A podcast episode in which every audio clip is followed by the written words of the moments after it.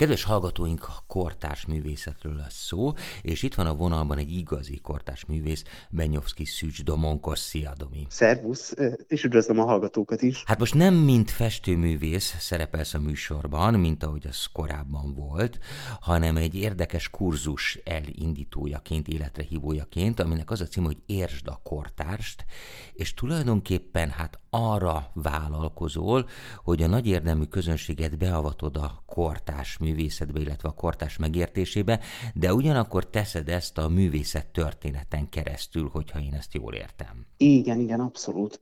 Valahogy az volt a benyomásom, hogy a kortárs művészetben mindig van egy ilyen vonzódás és taszítás egyszerre. Szóval érdekli az embereket, de olyan nyelvezetet, olyan formákat használnak a kortárs alkotók, amik néha így messzebbre lökik, még az érdeklődőket is, viszont a klasszikus művészeti alkotások sokkal szélesebb közönség számára vonzóak, és hogy pont ezeken a kettő közötti párbeszéden keresztül lehet, vagy ez egyfajta mód, ami segít a kortárs művészetnek is a pozícióját megérteni a, a teljes művészet történeti folyamban.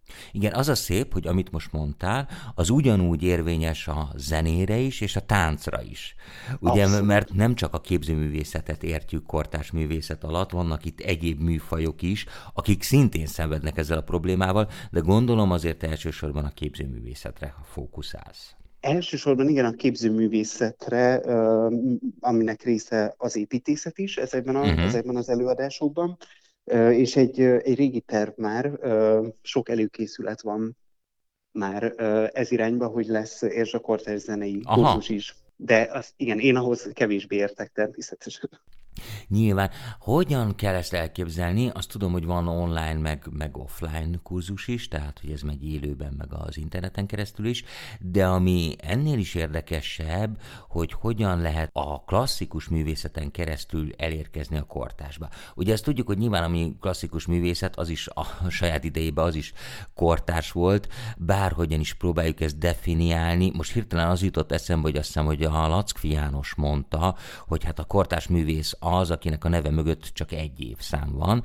Ugye ez is egy elég, elég, elég jó definíció, de nyilván azért nagyon nehéz ezt sokaknak elképzelni, meg hát nagyon kevesen találkoztak igazi élő kortás művésszel. Sőt, egyébként az is eszembe jutott, hogy tulajdonképpen az a, hát ilyen elképzelt kép, hogy ül egy festő, mondjuk plener, ül a folyóparton, vagy egy réten, egy ilyen szép vászon előtt, és a kezében ott van a paletta és festeget, ezzel a képpel gyakorlatilag a mai gyerekek szerintem kizárólag rajzfilmekbe vagy filmekbe találkozhatnak, tehát élőbe ilyet látni, hát az nagyon-nagyon ritka.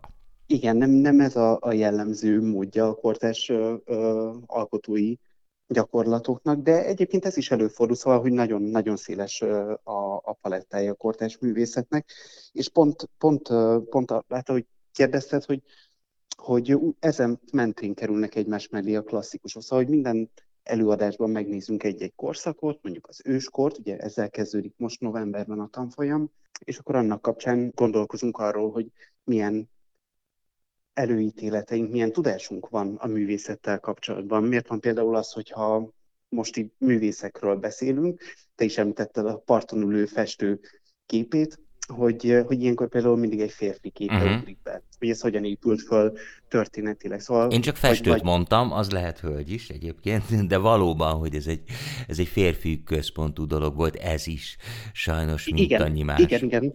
Hogy, hogy valahogy, ahogy csak elhangzik, hogy van egy festő, vagy van egy orvos, de maradjunk most a festőnél, szóval hogyha van egy festő, akkor alapvetően egy ilyen, egy ilyen századforduló idején készült szakállas fekete-fehér fotón képzelünk el egy férfit, aki, akinek a kezében ott a paletta. Igen, igen, igen. Hát valószínűleg azért, mert ezek az első fotóink, amik festőkről vannak, tehát hmm. ezek az első valós képeink, hát senki nem a Rembrandt önart képét képzeli el, amikor egy festőt kell elképzelni, illetve biztos, hogy van, van aki, de nem ez a jellemző.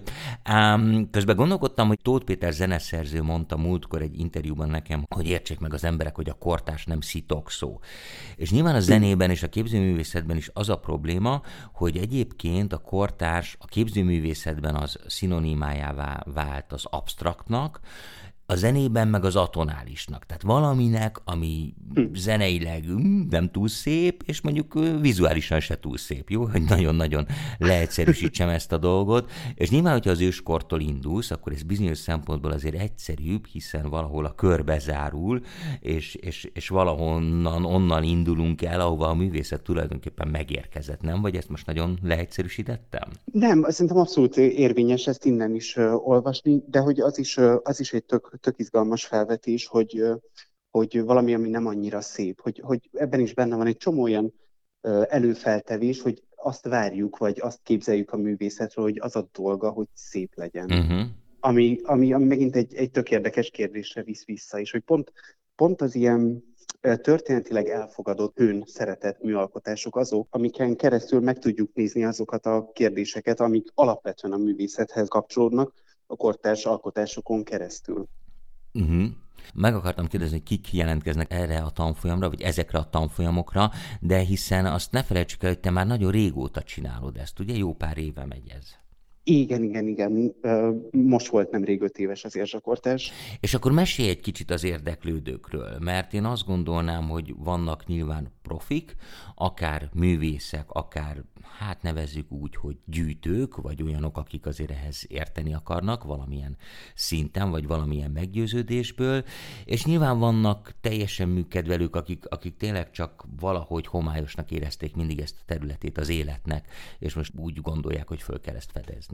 Én azt látom, hogy hogyha így egy mondatban kéne valahogy jellemezni ezt a közönséget, akkor olyan emberek járnak az érzsakortásra, akiknek így kérdéseik vannak a, a művészettel kapcsolatban. Szeretik, de így nagyon sok kérdés merül föl bennük, amikre nem feltétlenül ö, kapnak választ, de uh-huh. segítek ö, valahogy úgy olyan kérdések köré rendezni ezeket a felmerülő gondolatokat, amik közelebb hozzák a kortás művészetet. És hát pont emiatt nagyon széles spektrumot fednek le az érzsakortás részeünk. A zöme laikus érdeklődő, aki szereti a művészetet, de nagyon sok szakmabeli is, is csatlakozik, akár alkotók, akár kurátorok, Aha. akár művészettörténészek, hmm. műgyűjtők, múzeumban dolgozó emberek, galériavezetők, akár galéria tulajdonosok is, szóval, hogy nagyon sok és nagyon széles közönség alakul ki mindig az ilyen tanfolyamok során. Hm. És akkor ezek szerint vannak műkedvelők is, meg, meg profi művészek is. Igen, igen, és e, e, szerintem pont ez a legizgalmasabb az érzsakortásban, vagy az egyik legizgalmasabb, hogy ugye a, a magának a programnak a magját az előadások jelentik, de hogy, hogy ez a képzés kiegészül gyakorlati alkalmakkal, és amikor beszélgetünk a művészetről, és közösen fedezünk föl kiállításokat, különböző nézőpontokat próbálunk elsajátítani Na várjál, egy akkor... kiállítás kapcsán. Uh-huh. Igen, akkor meséljünk el egy ilyen tanfolyamot, hogy hogyan kell ezt elképzelni, hány epizódból áll, vagy hogy van ez tanfolyamok esetén, nem is tudom hány, hány órából áll, vagy hány alkalomból, és mik, miket csináltok, és honnan hová lehet eljutni. Igen, ebben a tanfolyamban 11 darab előadás van, az őskortól indulunk, és mondjuk a manierizmusig jutunk el, tehát uh-huh. Mhm. 16. századig haladunk, és minden egyes témához megnézzünk kb. 10-15 olyan kortárs alkotót, akik valamilyen módon kapcsolódik az adott témához. És ugye ez érdekes az, hogy, hogy minden korszakban valamilyen célral, valamilyen üzenettel, valamilyen közönségnek alkották meg, vagy közösségnek hozták létre ezeket a műveket, és ha valaki a kortársból nyúl egy klasszikus témához, annak nyilvánvalóan egészen más jellegű üzenete lesz, és totálisan más közönségnek szól. Szóval, hogy ezek az előadások jelentik a képzésnek a, a magját, és ehhez kapcsolódnak interaktív alkalmak. Van, amikor beszélgetünk a művészetről, kortás műalkotásokat használunk arra, hogy különböző gondolatokat, amelyek a művészethez kötődnek, felidézzünk általuk. Uh-huh. Tehát ezek szerint egyébként élő művészekkel is találkoznak a tanfolyam résztvevői? E, igen, van egy artistolk rész is, amikor elmegyünk az egyik előadásból megismert művészhez. Uh-huh. És mhm. ő, ő mutatja be a saját munkásságát. Mondasz egy-két példát, hogy kikkel találkozhattak eddig a tanfolyam résztvevői? Uh-huh. Eddig uh, voltunk a Bencúr Emesénél, az Ernst Andrásnál, a Keresztesi Botonnál, a Gály Józseffel találkozhattak, uh-huh. uh, Ezek komoly sok, nevek. Sok, sok művésszel. Igen, nagyon, nagyon izgalmas alkalmak voltak. És hogy fogadják ezt a művészek? Mert azért, hogy mondjam, eleve egy, egy festőművészről van ugye egy kialakult kép, és egyébként sokszor fizimiskájában is maga a festőművész igyekszik ennek megfelelni, vagy legalábbis egy kicsit hajazni rá, de olyan fajta találkozása egy képzőművésznek a, az érdeklődőkkel, hogy azok tulajdonképpen nem rá kíváncsiak, hanem a műfajra kíváncsiak, vagy egyáltalán erre az egész dologra, az azért ritkább. Tehát, hogy ez nem olyan egyszerű, van ebbe egy ilyen kis művészsimogató, kis, kis állatkerti hát, hangulat, nem? Bizonyos szempontból igen, jó ez a kép, amit mondasz. Én, nekem az a tapasztalatom alkotóként is, hogy, hogy ez nagyon, nagyon jó találkozásokat szül, hogyha a műtárgyak tehát az alkotások valamilyen ismeretén keresztül találkozhatnak magával a készítővel. Szóval, hogy, hogy én azt, azt látom, hogy mindig egy, egy olyan közösség alakul ki az érzsakortásban, akik nyitottak ezekre a kérdésekre, és nagyon szívesen bonyolódnak párbeszédben a művészekkel, ami nem kizárólag ilyen, ö, ö, ilyen simogat, művész simogató hatású kérdések, hanem, hanem tök komoly kérdések mm-hmm. Merülnek fel az alkotói praxis kapcsán, a kiállítási lehetőségek kapcsán, a műalkotások jelentése, megváltoztatott jelentése kapcsán. Szóval, hogy, hogy egy nagyon-nagyon nagyon izgalmas párbeszéd veszi kezdetét az ilyen artisztok alkalmakon. Hmm. Említetted a közösséget, és ugye úgy van, hogy van egy offline kurzus, meg egy online kurzus. Most nem tudom, hogy van-e átjárás a kettő között. Gondolok itt arra, hogy nyilván az interneten keresztül valakinek annyira megtetszik pont ez a közösség, hogy szeretne aktívabban részt venni, és akkor átlépne, de az is lehet, hogy valaki egyszerűen nem úgy ér rá, vagy, vagy, vagy nem telik ki az idejéből, és akkor inkább az offline-ból átmenne az online-ra. Van erre lehetőség, vagy aki az egyikre jelentkezik, az jobb, hogyha ott marad, és akkor ott keresi meg a saját, hát offline vagy online közösségét? Van lehetőség egyébként, nyilván ez ilyen létszámfüggő a mhm. fizikai uh-huh. térben, hogy hányan férünk el, de volt már ilyen, ilyenre lehetőség. Egyébként pont ez, amit mondasz, hogy a közösséget emlegettem, és ez valószínűleg azért van, mert hogy, mert hogy, hogy nekem így az érzsakortás kapcsán ez nagyon fontos. Ugye alapvetően szerintem a kiállítás nézés az egy ilyen magányos műfaj Hát ez, igen, ez, ez nagy kérdés egyébként, hogy ez egy magányos. Ez olyan, mint a pont egy magyar tanárral beszélgettem erről, hogy a versolvasás, erre mondtam én, hogy ez egy szerintem egy magányos dolog, és ő mondta, hogy nem feltétlenül az, sőt a regényolvasás sem. Nyilván ő osztályokkal csinál hasonlót. Na most hát a képzőművészet befogadása, igen, hát ez egy jó kérdés, hogy ez mennyire lehet közösségi élmény, vagy individuális. Igen, ez, ez tök jó, ez a kép, amit behozom, mert hogy ja, olyan viszont van, hogy vannak ilyen olvasóklubok, hogy akkor kitalálnak. Igen, igen, egy igen. Egy irodalomlistát, és akkor mindenki elolvas, és akkor azt meg tudják beszélni, hogy ki mit élt meg, mit vett észre, mitől érdekes neki, személyesen hogyan kapcsolódik hozzá, stb. stb. De ugye a képzőművészetben ez valahogy nincs meg.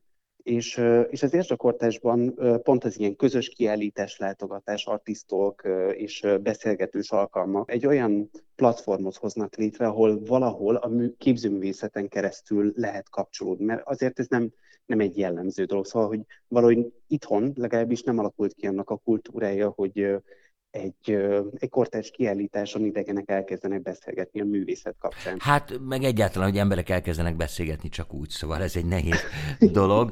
November 6-án indulnak a kurzusok, ugye jól mondom? Igen, igen és akkor van egy olyan oldalat, hogy érsdakortást.hu, és itt lehet jelentkezni, és akkor itt minden részlet kiderül.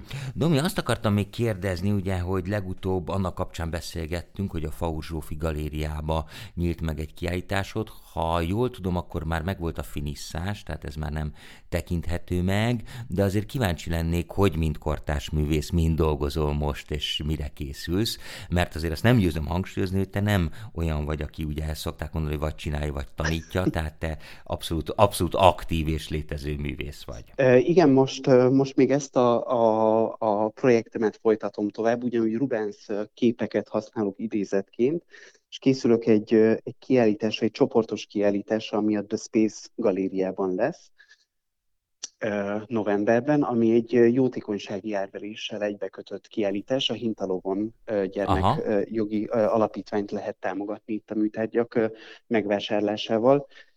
Úgyhogy ettől, ettől zsong most szerintem nagyon sok alkotó, aki ebben részt vesz, és folyamatosan repkednek a levelek, hogy ki hol tart és hogyan alakul a projektje, mert nem csak képzőművészek, hanem írók is részt vesznek ebben a projektben, szóval egy, egy nagyon érdekes szintézis várható majd novemberben.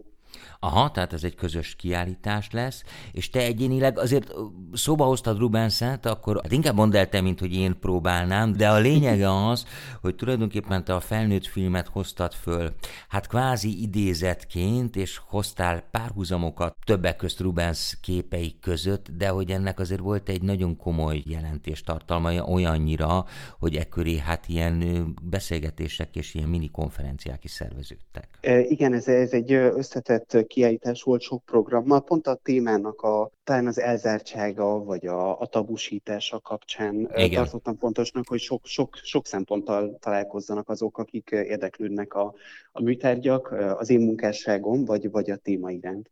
Hm.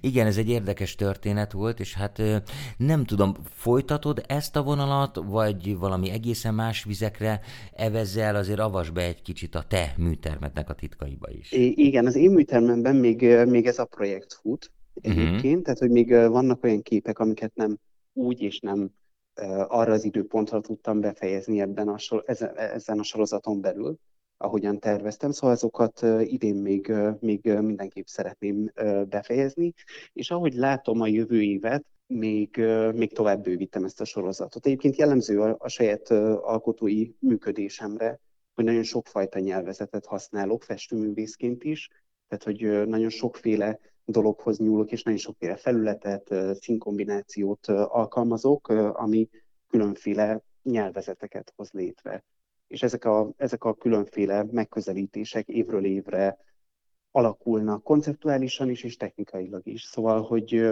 hogy most az a, a, az a tervem, hogy valószínűleg még a jövő évig, a teljes jövő év alatt ezt a témát dolgozom tovább. Hm. És akkor magadról is beszélsz időnként a hallgatóknak, vagy az egy tabu dolog? Nem szoktam a saját munkásságomról az előadásokban beszélni, mert nagyon Jó, sok nálad téma... is vannak tabuk. na, na, nagyon sok téma van, ami, amihez kapcsolódik a saját érdeklődésem, hiszen ezek mentén kutattam rengeteget különböző korszakokról, különböző megközelítésekről de nem tartom ezt annyira világos, persze. fontosnak ilyenkor. Hát nem is fontosnak, de, de világos azért ez egy másik történet. Jól van, Domonkos, én nagyon szépen köszönöm, hogy itt voltál, és akkor értsd a kortárst, tanfolyamok indulnak, értsdakortárs.hu, itt lehet mindent megtudni ezekről. Benyovszki Szűcs Domonkos festőművész volt a vendégem, és akkor kérlek, hogy azért időről időre számolj be majd nekünk arról is, hogy te mire készülsz és hol tartasz. Köszönöm szépen, hogy itt voltál. Én is köszönöm szépen. Szervusz.